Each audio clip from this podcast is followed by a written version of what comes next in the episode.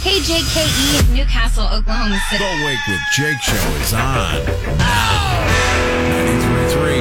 93.3 Jake FM. In 10 minutes, Sam Riggs tickets. And, and can I ruin a song for you? Would you?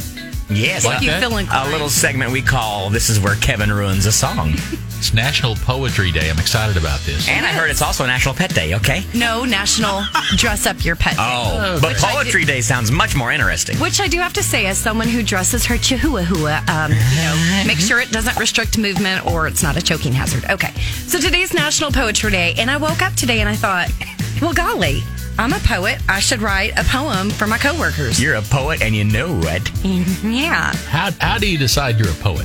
If you can rhyme a couple words No. together. Hey, because I just have this thing. Okay, All right. Here you go. so I got a little styrofoam cup to beat a little bongo for you. Are you ready for Yes. yours? Here you go. actually, they they do a little snap thing at poetry readings. Okay, do? click that. Yeah, kind of. You snap clap. are you okay. part of a poetry club? No, I'm not. Can I read this thoughtful poem I wrote? Poetry with Carly. Okay.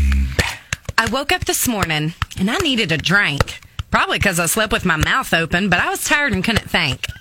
So I grabbed me some coffee and headed out the door, kissed my fur babies goodbye so I could do the Wake with Jake show.